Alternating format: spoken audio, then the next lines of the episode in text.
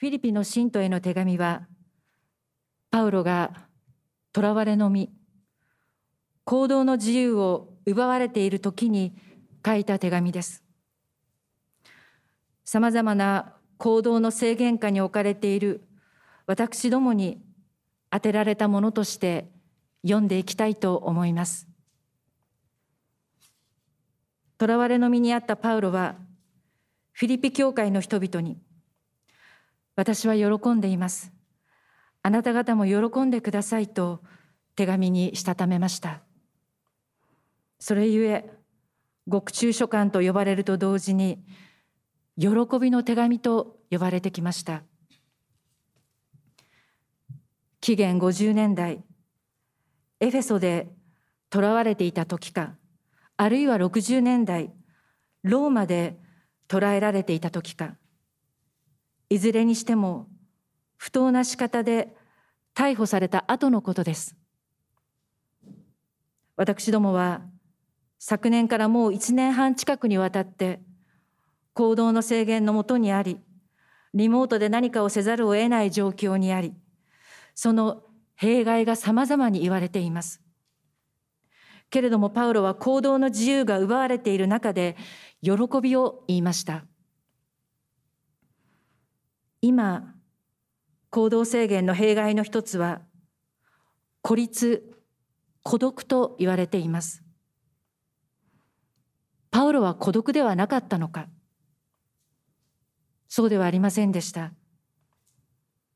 囚われの身といっても、軟禁状態にあって、近くにはテモテがいて、フィリピ教会からパウロに奉仕するため使わされていたエパフロディトがいました。しかし、パウロはこの二人にフィリピ教会に行ってもらうよう望んでいたことが書かれています。二人がいなくなったらどうなってしまうのか。早い交通手段があるわけではないので、彼らは頻繁に行き来できるわけではありません。電話も電子メールもビデオ通話もありませんから、通信手段は基本、手紙だけと限られています。けれども、パウロに一人ぼっちという思いは湧かなかったでしょう。教会の人たちが私のことを思ってくれているという確信は続いたでしょう。誰かが思ってくれている。そう思えたらいいですが、でもそう思えない時もあるのではないかと思います。たとえ思ってくれているとしても、やはり実際に会えなければ寂しい。そういうこともあります。しかし、私たちを誰かと出会わせてくださるのは神様です。その神様は私たちを引き離して終わらせるでしょうか？私どもを後で寂しい思いにさせるために誰かに出会わせるなどということがあるでしょうか？そのようなことはありません。聖書が明らかにする私ども人と人とのつな人と人のつながりはもともと直接的なものではないはずです。私どもはお互いにイエス様に結ばれていることによってつながっています。直接つながろう、つながっていると思うなら、確かに物理的な距離で離れていると感じる時もあるでしょう。物理的に近くにいるしかないと思うこともあるかもしれません。けれども今、私どもは近すぎることによる弊害も同じようにたくさん聞いているのではないでしょうか。私たち人と人のつながりは本来神様によって作られるものです。そして神様はどちらかを手放してそのことによって私たちをバラバラにするなどということはなさいません。生も死も超えて、主は私たちを共に手放されません。だから、あなたは一人ではない。私がいるではないかとおっしゃいます。今回の行動制限の弊害ということで言えば、他にもあります。その不条理さ、理不尽さに対する、なぜ、どうしてと問わざるを得ない苦しみです。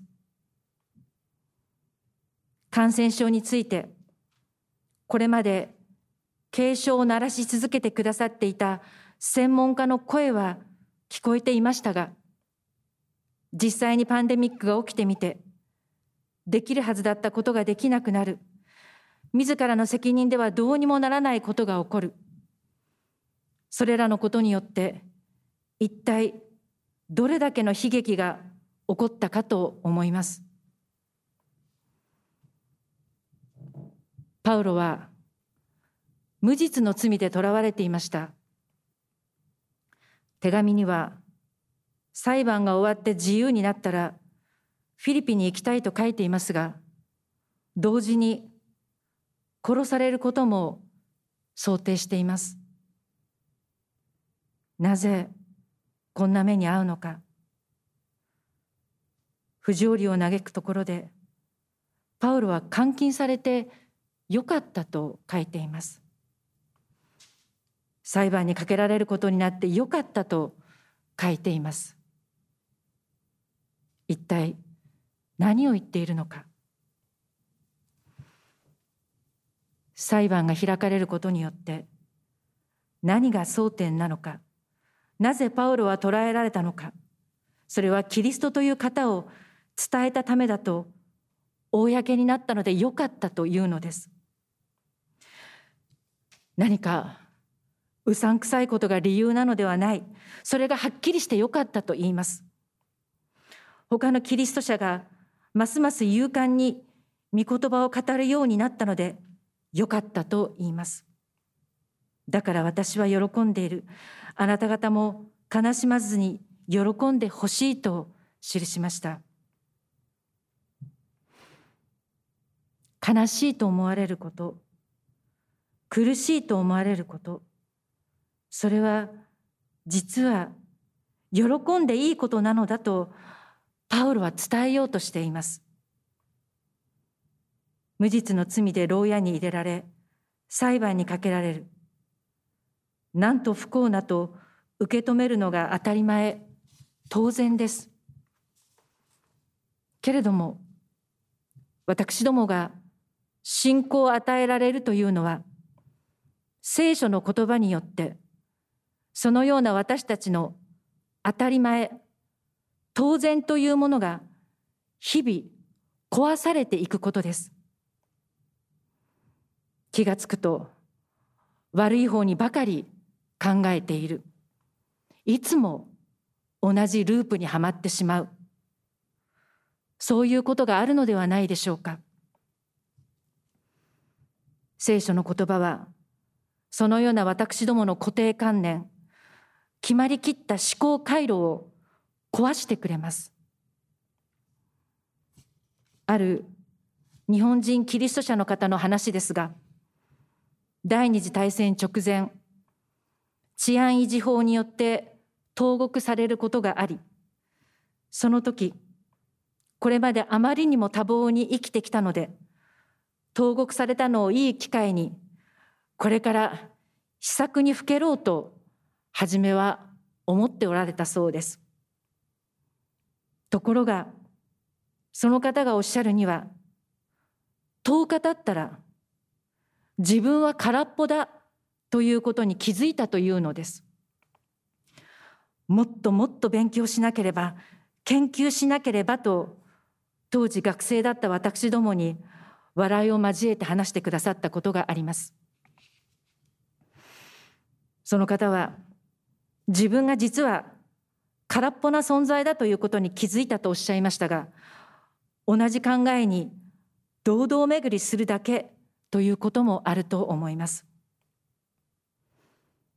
それに対してほぼ同時代あるドイツ人旧約学者は同じく牢にとらわれている時手元に聖書だけはあってそれを繰り返し読みそこで詩篇全体の構造分類について発見をして後の研究に生かしたと言われます。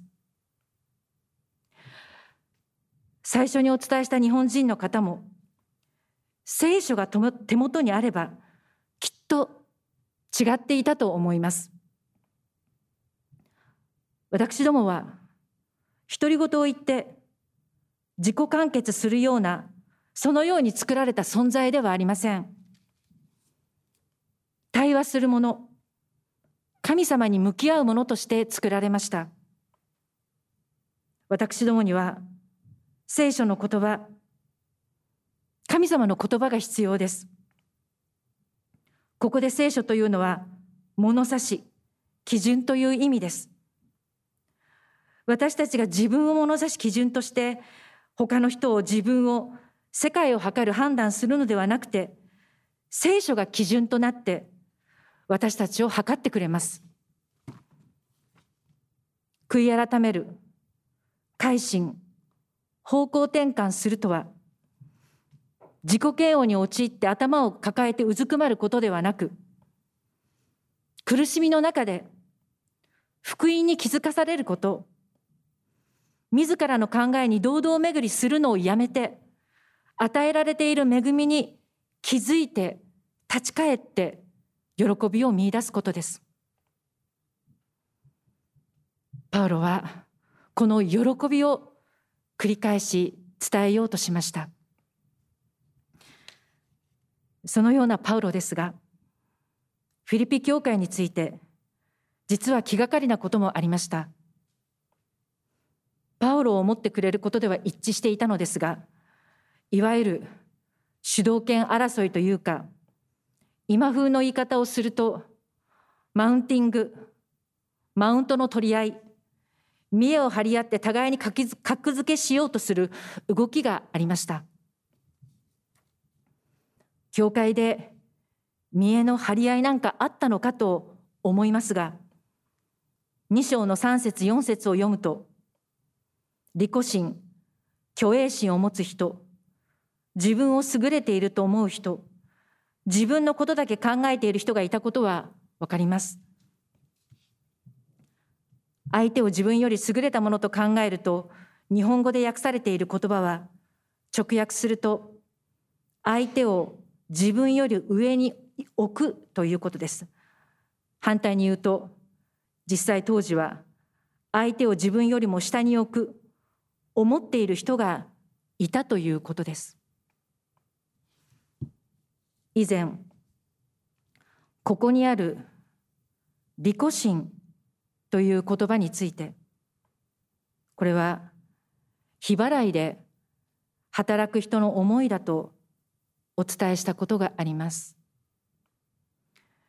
日雇いで働く人が悪いというのではありません。そうではなくて日ごと毎日自らをアピールして他の人を蹴落としてでも仕事にありつかなければならない状況に置かれている人が持たざるを得ない心のことを言います。そして虚栄心というのは文字通りのうぬぼれや自慢です。どちらが優れているかを張り合う。どちらが上かを競い合う。そこまでは言わなくとも、あの人よりはましだと思うことがあると思います。誰かを批判したり、非難するとき、そのような思いがある場合があります。向上心を持つのはいいことですが、これらは向上心とは違う、他者との分断、分裂を招くものだと、パウロは心配していました。こういう教会の人々にパウロはキリストを伝えます。上にではなくて下に生きたキリストを伝えます。のし上がる誰かを蹴落とすのが偉いのではない。低くなることができる。他者を重んじることができる。大事にできる大切にできる。それが求められている生き方だと人々を我に帰らせようとしました。神であった主イエスが人になられる。人になるだけでなくしもべになられたと書いてあります。しもべというのはまずは神のしもべを意味するでしょ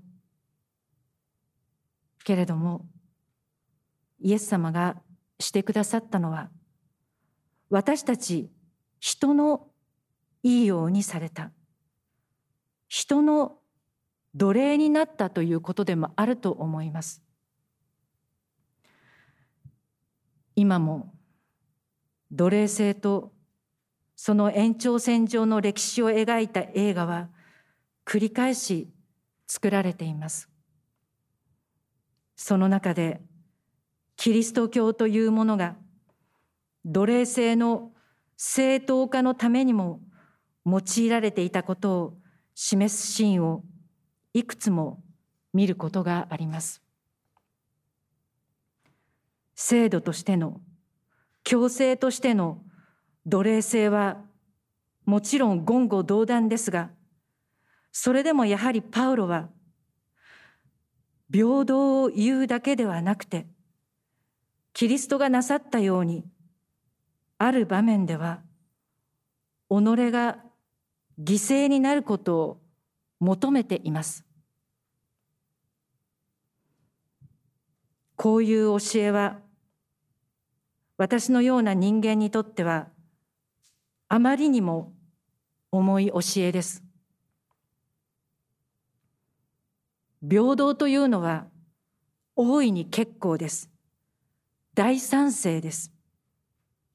しかし、私はあなたの奴隷ではないと言いたくなる時があります。いいようにされたくないと思うことがあります。何がキリストのように生きられない足かせになっているのでしょうか？それはもう単純にキリストの愛に生きていないからです。キリストのようになりたいとも正直その時は思っていないからです。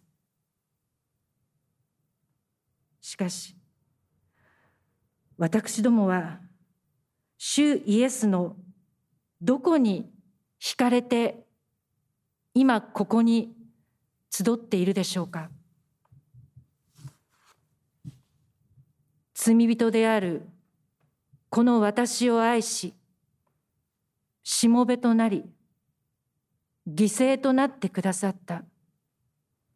その主を慕ってここに集まっています。主はなぜそのようなことをしてくださったのか。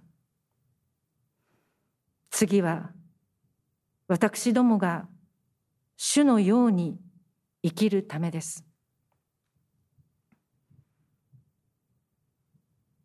分かってはいるのだけれどもそれでもイエス様のようにパウロのように踏んだり蹴ったりの人生に憧れることはできない。私たちにはそのように何か譲れないものがあるのではないかと思います。私どもがイエス様のように愛することを阻んでいるのは何なのでしょうか。こだわっているのは何なのか。このしぶとさは何なのか？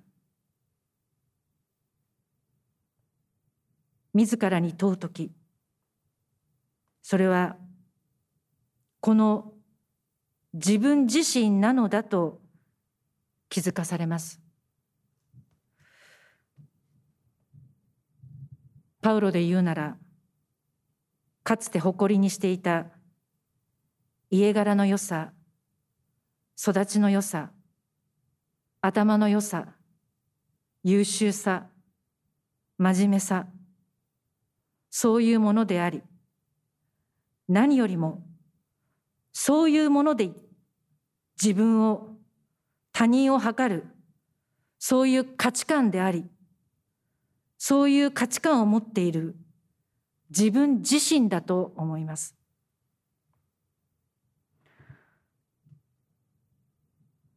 こういうものにパウロは当時の賛歌賛美歌と考えられている言葉を6節以下で伝えます。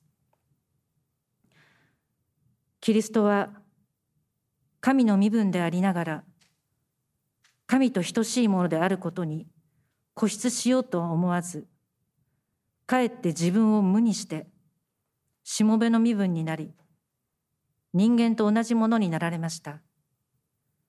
人間の姿で現れへりくだって死に至るまでそれも十字架の死に至るまで従順でした。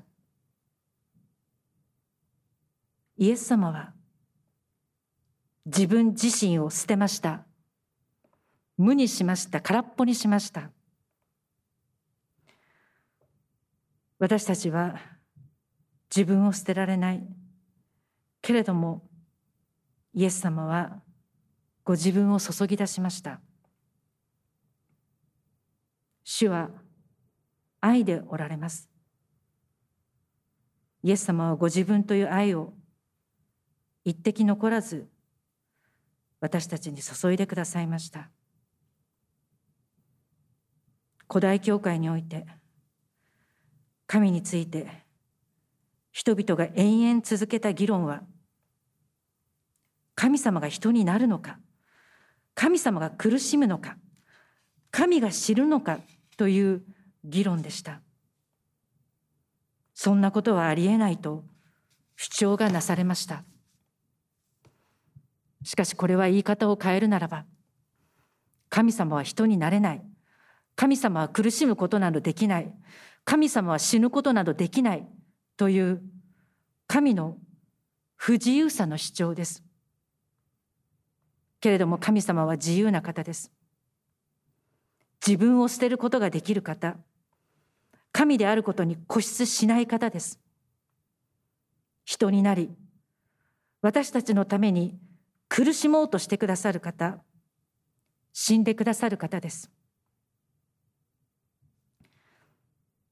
イエス様の十字架の姿は自由をすべて奪われて亡くなっていく方の姿です。しかしそこにイエス様の自由愛の自由何の制限もなく私たちに注がれる愛が示されました。イエス様の不自由さの中に自由がありました。パウロも私どもも不自由さの中で主にあって自由に生きることができるはずです。